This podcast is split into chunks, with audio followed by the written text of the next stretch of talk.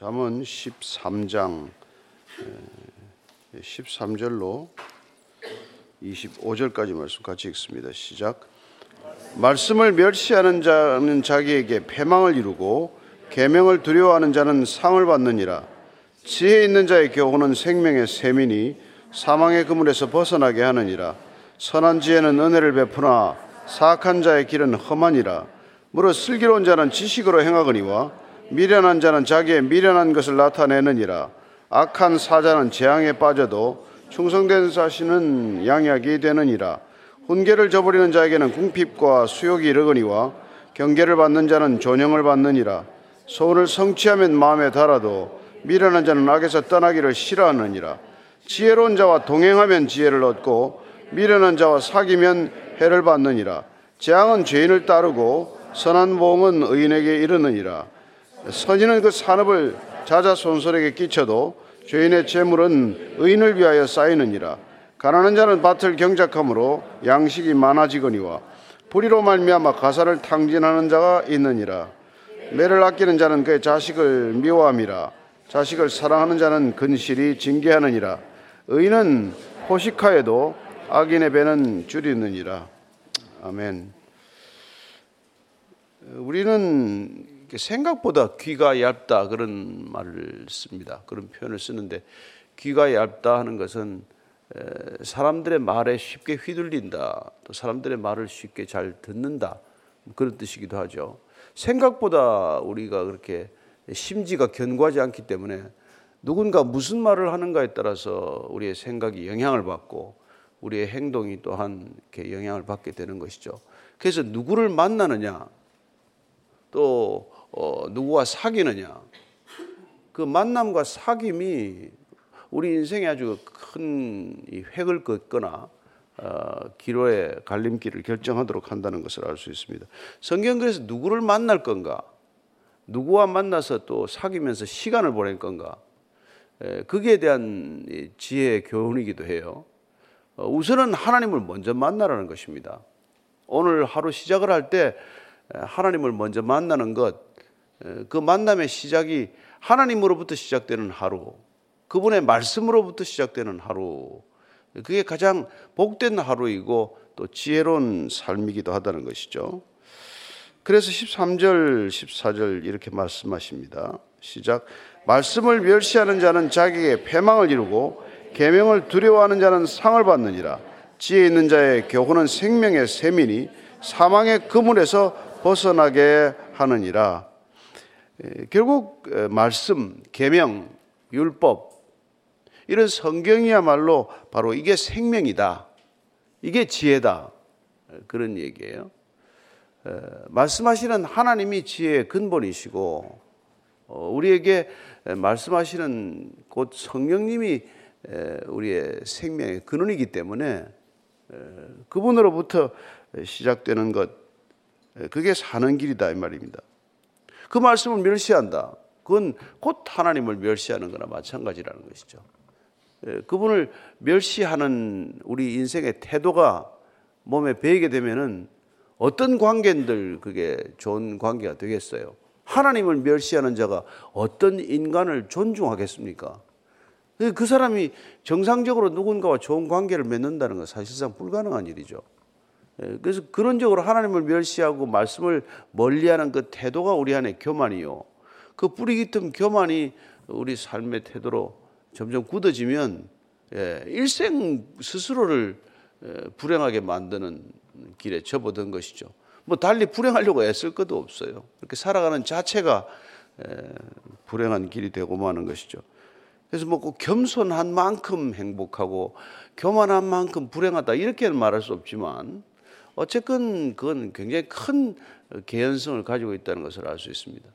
겸손하다는 것은 곧 마음의 심령이 가난한 사람이 되는 것이고 그 가난한 심령에 하나님은 은혜를 부어 주실 수 있지만 예, 교만한 마음, 딱딱한 마음, 굳어버린 마음에는 뭘 부어준들 그게 스며들겠어요. 마치 예, 정말 메마른 땅에 아주 그냥 강팍하게 굳은 땅에 비가 쏟아져도 그 비가 스며들지 못하고 흘러가 버리듯이 그렇게 되는 것이죠. 그래서 지혜란 지혜 있는 자의 가르침이란 생명의 샘이다 이렇게 표현합니다. 바로 그게 생명의 샘. 그 가르침이 곧 생명의 샘이고 그걸 또 우리가 사망의 그물에서 벗어나게 한다. 사는 길로 우리를 인도하지 우리를 죽는 길로 인도하지 않는다는 것입니다. 오늘 여러분들이 아침부터 사는 길로 잘 접어들었다고 믿습니다. 예, 예. 살아고 살아서 사는 길로 가는 사람과 죽어서 죽음의 길로 가는 사람이 있는 거예요. 자, 15절에서 17절까지입니다. 시작. 선한 지혜는 은혜를 베푸나 사악한 자의 길은 험하니라. 우리 슬기로운 자는 지식으로 행하거니와 미련한 자는 자기의 미련한 것을 나타내느니라. 악한 사자는 재앙에 빠져도 충성된 사신은 양약이 되느니라.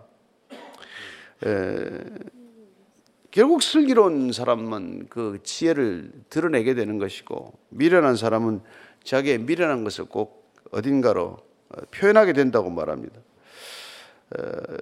그리고 이 악한 사자 이렇게 이게 사자 여기 뒤에 사신 이 사람들 사절 뭐 이런 그 대사 뭐 이런 메신저 이런 뜻이죠.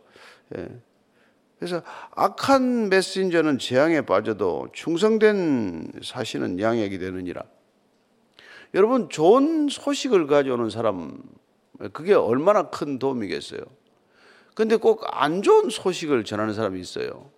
좋은 소식은 전할 줄 모르고 그냥 콕 입을 열어서 안 좋은 얘기만 하고 다니는 사람은 사실 뭐 악한 사자나 마찬가지죠.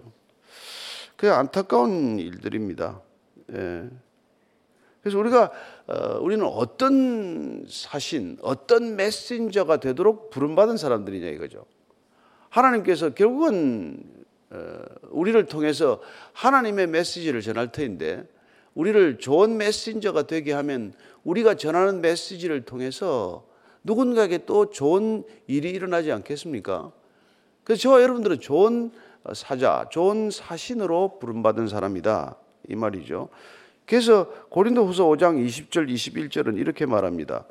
그러므로 우리가 그리스도를 대신하여 사신이 되어 하나님이 우리를 통하여 너희를 권면하시는 것 같이 그리스도를 대신하여 간청하노니 너희는 하나님과 화목하라. 하나님이 죄를 알지도 못하신 이를 우리를 대신하여 죄로 삼으신 것은 우리로 하여금 그 안에서 하나님의 의가 되게 하려 하십니다.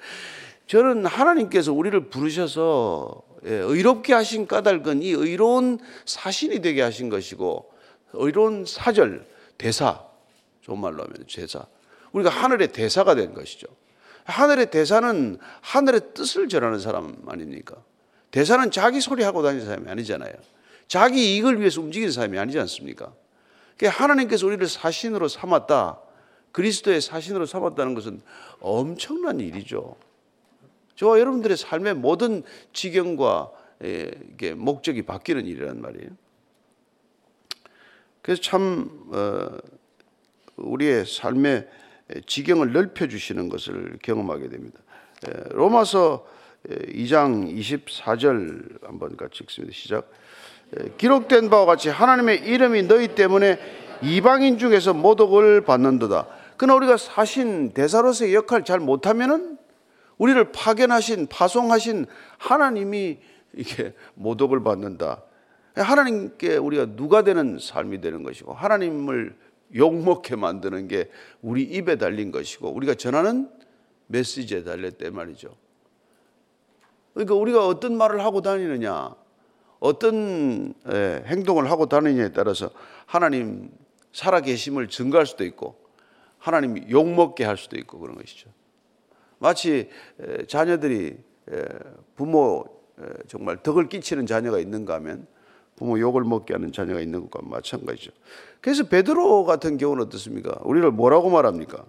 베드로 전서 2장 9절 우리가 잘 아는 말씀이죠. 같이 한번 읽습니다. 시작. 너희는 택하신 족속이요 왕 같은 제사장들이요 거룩한 나라요 그의 소유가 된 백성이니 이는 너희를 어두운 데서 불러내어 그의 기이한 빛에 들어가게 하신 이에 아름다운 덕을 선포하게 하려 함이라. 아름다운 덕을 선포하는 메신저다 이 말이에요. 그 메신저를 더욱 격상시켜서 우리는 왕 같은 제사장이요, 예, 거룩한 나라요, 택하신 족속이요. 이런 반복되는 표현을 통해서 우리의 메신저로서의 격이 어떤 것인지를 말씀해 주고 있는 것이죠. 예. 그래서 참 여러분들이 하루 종일 대사로서의 역할을 하고 다니는 거예요. 어. 그리고 또 이제 바울 같은 경우는 우리가 그런 메신저로서 전하는 메시지가 곧 향기로운 메시지가 된다. 되어야 한다. 이렇게 말하는 것이죠. 그래서 고린도후서 2장 14절 15절입니다. 항상 우리를 그리스도 안에서 이기게 하시고 우리로 말미암아 각처에서 그리스도를 아는 냄새를 나타내시는 하나님께 감사하노라. 우리는 구원받은 자들에게나 망하는 자들에게나 하나님 앞에서 그리스도의 향기라고 말합니다. 그리스도의 향기. 메신저지만 우리가 전하는 메시지는 향기로운 메시지다. 예, 얼마나 좋은 얘기입니까? 그러니까 우리가 우리 인생 자체가 향기로운 인생이 되는 거예요. 예, 여러분들이 전하는 그 메시지에 따라서 아, 저 사람은 그래서 아름답다. 저 사람은 삶이 아름답다. 삶이 향기롭다. 그렇게 되는 것이죠. 근데 어떤 분은 뭐 악취가 난다. 진동한다. 냄새가 나서 곁에 가기도 싫다. 그럴 수도 있죠. 저는 여러분들 곁에 사람들이 다가오게 되는 사람들이 사람들이 이끌려 오게 되는 향기가 되기를 바랍니다. 예. 그뭐 벌이 꽃의 향기에 이끌려 가는 거 아니에요. 그죠?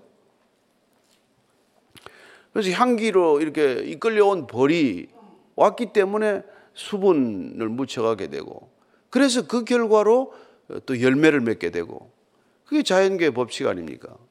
그러니까 하나님께서 우리에게 향기를 주신 것은 사람들이 다가오게 한 것이고 사람들이 우리에게 가까이 오게 하심으로 다시 우리에게 열매가 있게 하기 위한 거다. 이걸 알 수 있죠. 얼마나 놀라운 섭리입니까?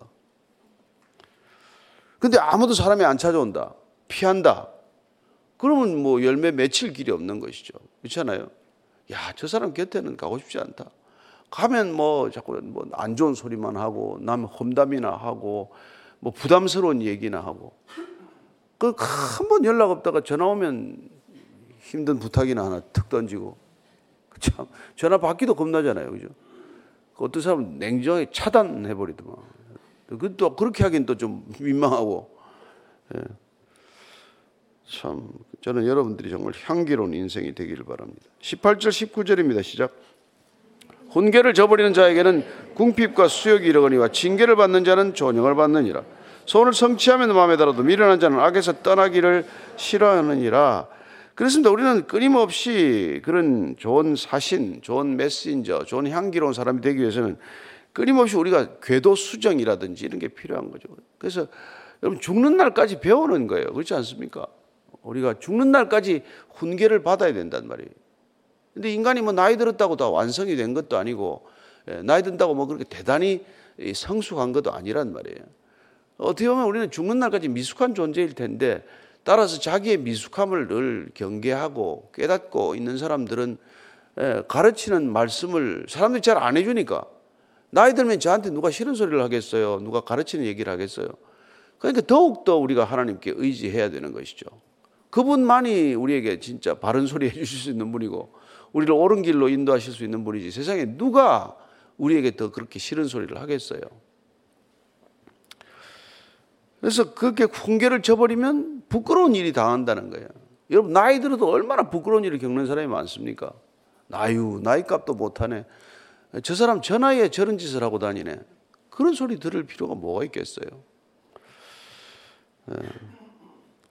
근데 꼭 미련한 사람은 꼭 미련한 짓을 하고 악한 사람들을 만나고 그렇게 하는 거예요. 그래서 제발 좀 사람 잘 사겨라.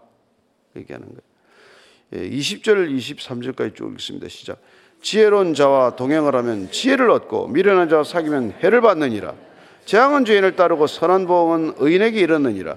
선인은 그 산업을 자자손손에게 끼쳐도 죄인의 재물은 의인을 위하여 쌓이느니라. 가난한 자는 밭을 경작함으로 양식이 많아지거니와 불의한 불의로 말미암아 가산을 당진하는 자가 있느니라. 자, 첫째 지혜로운 자와 동행하면 지혜를 얻는다고 말합니다.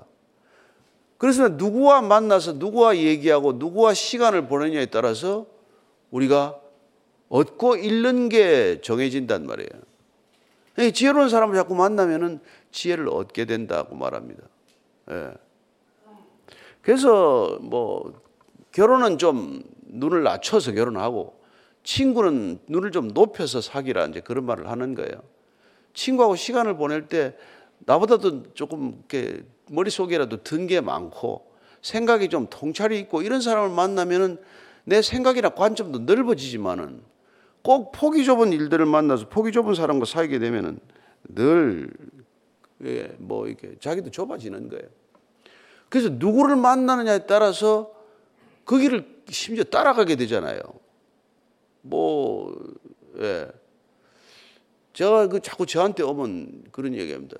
너 자꾸 나한테 오면 목사 되는 거 알아? 자꾸 와가 있다가 영향을 받게 되면 이게, 이게 따라오게 된단 말이에요. 예.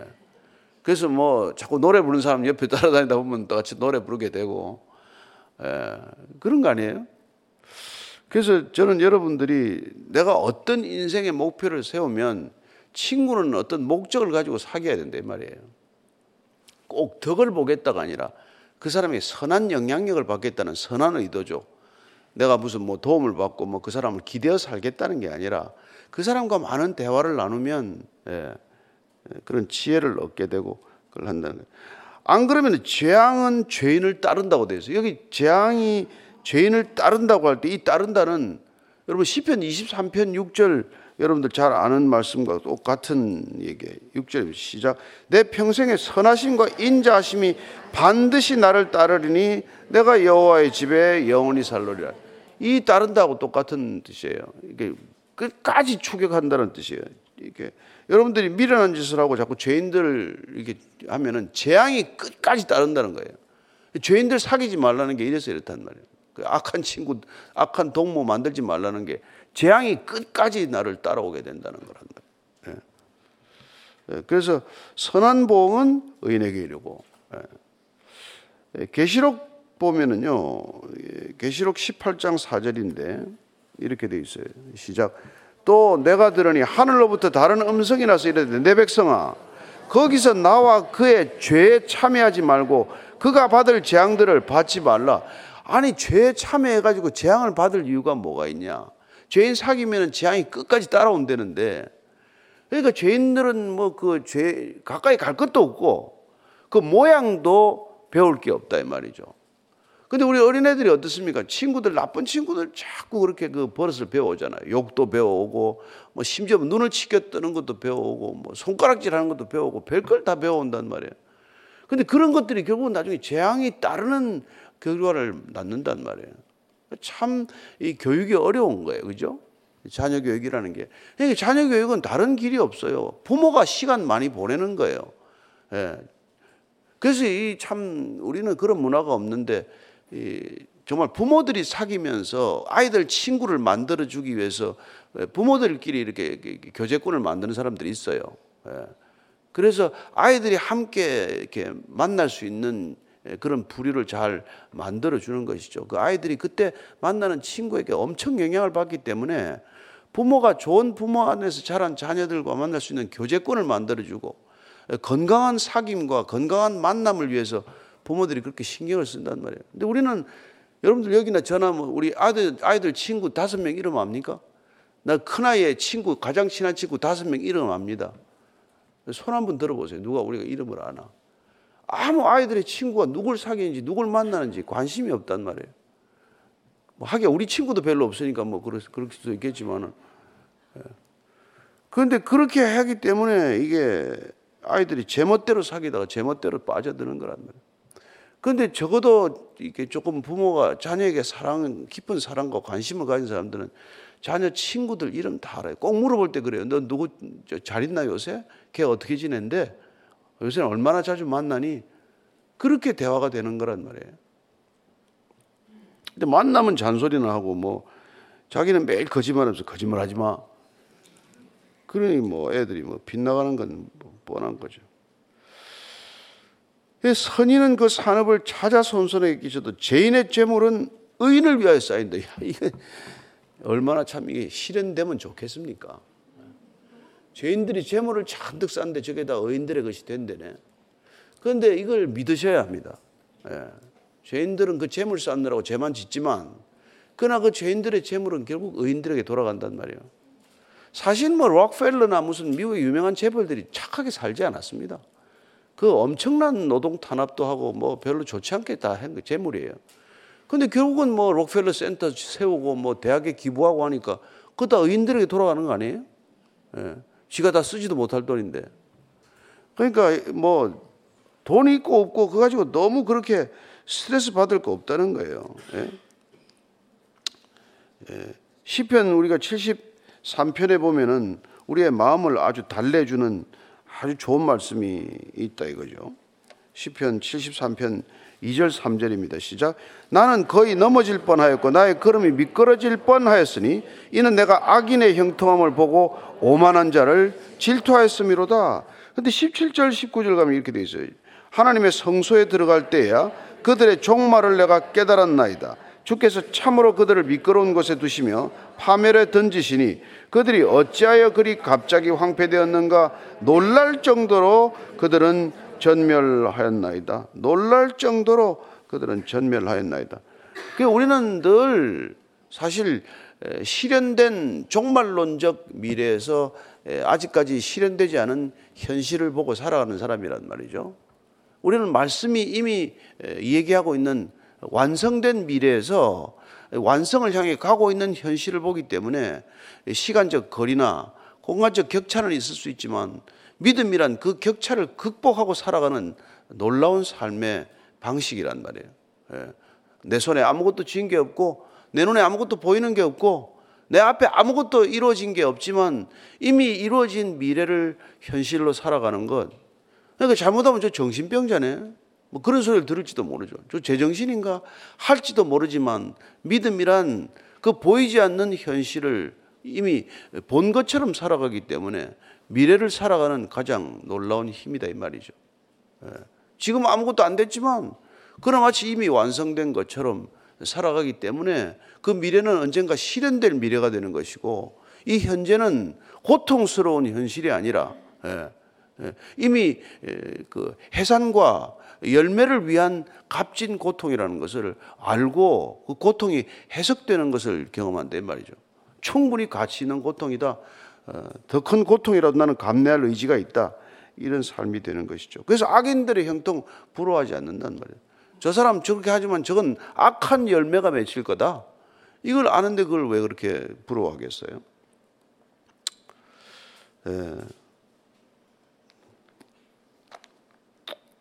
그래서 여러분들이 좀 힘들더라도 예, 정말 데살로니가 전서 5장 3절 보면 이렇게 돼 있어요. 같이 읽습니다. 그들이 평안하다, 안전하다 할 그때 임신한 여자에게 해산의 고통이 이름과 같이 멸망이 갑자기 그들에게 이르니 결코 피하지 못하리라.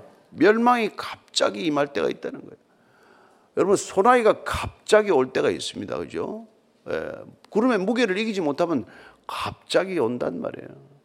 그래서 우리는 예, 정말 그런 것들에 너무 영향을 받지 않게 되기를 바랍니다. 자, 24절 읽습니다. 시작. 매를 아끼는 자는 그의 자식을 미워함이라. 자식을 사랑하는 자는 근실이 징계하느니라. 의는 포식하여도 악인의 배는 줄이느니라. 이 뭐 또 자녀 교육에 관한 얘기에 매를 아끼지 말라 이 얘기 나오는데 뭐 초달이라고 그러죠. 예. 그 지금이야 뭐 우리 매 잘 안 들잖아요. 근데 옛날엔 다 집집마다 매가 있었어요. 회초리 같은 거 만들어 놓고 그 회초리 없으면 뭐 얄구정걸로 때리다가 애들 다치기도 하고 이랬는데 이게 반드시 교육용 매가 있어야 되는 거예요. 근데 그건 말귀를 못 알아듣는 아이들에게 하는 거예요, 사실은. 그러니까 말이 통하면 끊임없이 대화가 되면 대화로 본인 자신의 죄를 인정할 때까지 대화해야 마땅하지만 말을 못 알아들 때는 그게 맞는 것 수밖에 없죠. 예. 근데 그걸 아끼면은 자식을 미워하는 거라고 말한다. 예. 자식을 미워하기 때문에 예, 자식이 다 해달라는 대로 다 해주는 거예요. 그래서 뭐, 뭐 게임 하겠다면 게임하고 뭐 이거 사겠다면 뭐 핸드폰 바꿔주고 그러다가 뭐 애 나중에는 통제불능의 애로 만들어 놓고 사실은 부모가 자식을 원망하는 거 아니에요? 자기가 뿌린 씨앗이죠 뭐. 얼마나 참 안타깝습니까? 그러나 이미 뭐 감당할 수 없는 상황에 접어들고 만 거죠. 히브리서 12장 6절 8절인가요? 한번 히브리서 찾아보죠. 히브리서 12장 6절 8절 한번 읽고 마치도록 하겠습니다. 자, 히브리서 12장 6절에서 8절까지는 시작. 주께서 그 사랑하시는 자를 징계하시고 그가 받아들이시는 아들마다 채찍질남이라 하셨으니 너희가 참으면 징계를 받기 위함이라 하나님이 아들과 같이 너희를 대화하시나니 어찌 아버지가 징계하지 않는 아들이 있으리요 징계는 다 받는 것이거늘 너에게 없으면 사생자요 친아들이 아니니라 그래서 이 훈계, 초달, 매, 경계 이런 것들은 끊임없이 우리에게 받아야 아들이다 이 말이죠. 안 그러면 사생아는 내버려 둔다 이 말이죠. 우리가 전부 아들이나 딸을 사생아처럼 키우다가 그냥 애들 다 잃어버린 게 되는 거란 말이에요. 그래서 그 아이들이 누구랑 교제하고 누구를 만나고 누구를 사귀는가를 끊임없이 부모로서는 관심을 가져야 한다 이 말입니다. 그 나이 들어도 마찬가지예요. 넌 요즘 누구랑 시간을 보내냐? 식사는 누구랑 하니? 예. 이런 것들이 너무 중요하단 말이에요. 여러분 우리가 이스라엘 왕의 유명한 그 이 사례가 있잖아요. 이스라엘 왕국이 왜 둘로 나눠집니까? 예. 르호보암이 결국은 친구들을 잘못 사귀어 그런 거란 말이에요. 솔로몬이 죽고 나니까 사람 백성들이 왔어요. 너무 노역이 많다. 솔로몬이 일을 너무 많이 벌려가지고 나중에 진짜 감당 못할 그 이렇게 세금 조세를 부과하고 노역을 징집했단 말이에요. 좀 감해달라. 당신 아버지 죽었으니까 좀, 좀 감해달라. 그랬더니 솔로몬의 충신들이 와서 그 백성들 말 들어야 됩니다. 그런데 누구예요? 이 로호보암이 어려서부터 사귀었던 친구들 말을 들었는데 그놈들이 뭐라 그래요? 아이고 뭐 한번 읽고, 읽고 지나갈까? 못할 말을 하는 게 이 못된 놈들이 말이죠. 예? 예. 함께 자라난 소년들이 왕께 어리이르되 이 백성들이 왕께 아뢰기를 왕의 부친이 우리의 멍에를 무겁게 했으나 왕은 우리를 위해 가볍게 하라 했은즉 왕은 대답하기를 내 새끼 손가락이 내 아버지의 허리보다 굵으니 내 아버지께서 너에게 무거운 멍에를 매게 하였으나 이제 난 너희의 멍에를 더욱 무겁게 할지라. 내 아버지는 채찍으로 너희를 징계하였으나 나는 천갈 채찍으로 너희를 징계하리라. 이놈이 죽으려고 환장을 해도 이런 놈이 다 나라가 쪼개진 거 아닙니까? 나라를. 멀쩡한 아버지한테 물려받은 나라를 둘러 쪼개놨단 말이에요. 친구들 잘못 사귀가지고. 말이 돼요? 예. 역대하 24장 보면은요 예. 그 저기 저 여호야다가 왕으로 세운 일곱 살의 왕에 세우는 친구가 있어요. 요아스가 어릴 때는 이 여호야다 말을 잘 들었어요. 여호야다 제사장이 죽고 나니까 또 짓돌의 얘기를 듣고 방백들 얘기를 듣다가 결국은 어떻게 돼요? 여호야다 아들 제사장 스가랴를 성전에서 돌로 쳐 죽이고 이놈이 또 우상 숭배를 시작하더니 결국 아람 군대에 패하는 꼴을 맞아요. 다 뺏기고 그 결국 본인은 전장에서 다쳤다가 이 부하들한테 모살당해 죽어요. 침대 누워 있다 죽어요.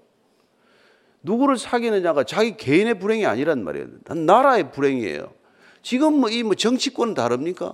또래끼리들 모여가지고 정말 밤에 밤낮 없이 쑥덕거리다가 나라 거들내는 일들이 한두 번 있습니까? 누구를 만나냐?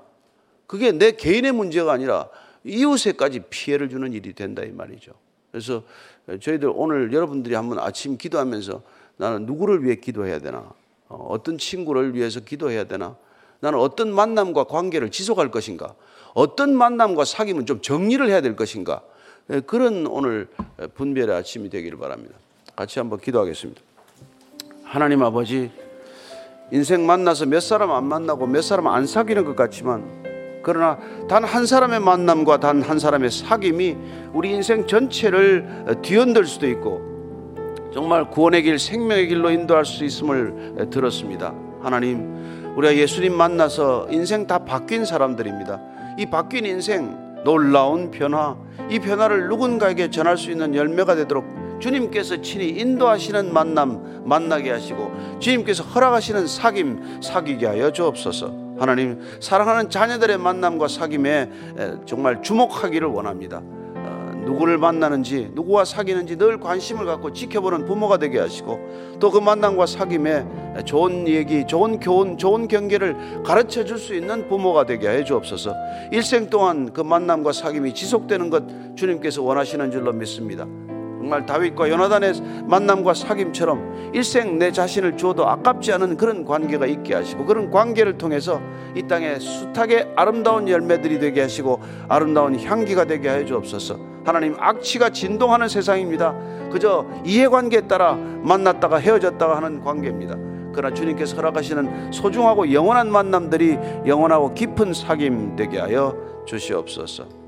하나님, 우선 주님과 깊이 사귀기를 원합니다. 주님을 깊이 만나기를 원합니다. 그리고 주님께서 허락하시는 사람과 깊고 깊은 만남과 사귐 허락하여 주옵소서. 이제는 십자가에서 당신 자신을 우리에게 주심으로써 영원한 만남과 사귐을 허락하신 우리 구주 예수 그리스도의 은혜와 하나님 아버지의 헤아릴 수 없는 사랑과 성령의 깊은 만남 교제로 인도하시는 어, 이끄심이 오늘도 주 안에서 만나서 주 안에서 교제하기를 원하는 이 자리에 고기 숙인 참된 믿음의 사람들, 참된 믿음의 형제 자매들 위해 지금부터 영원까지 함께 하시기를 간절히 축원하옵나이다. 아멘.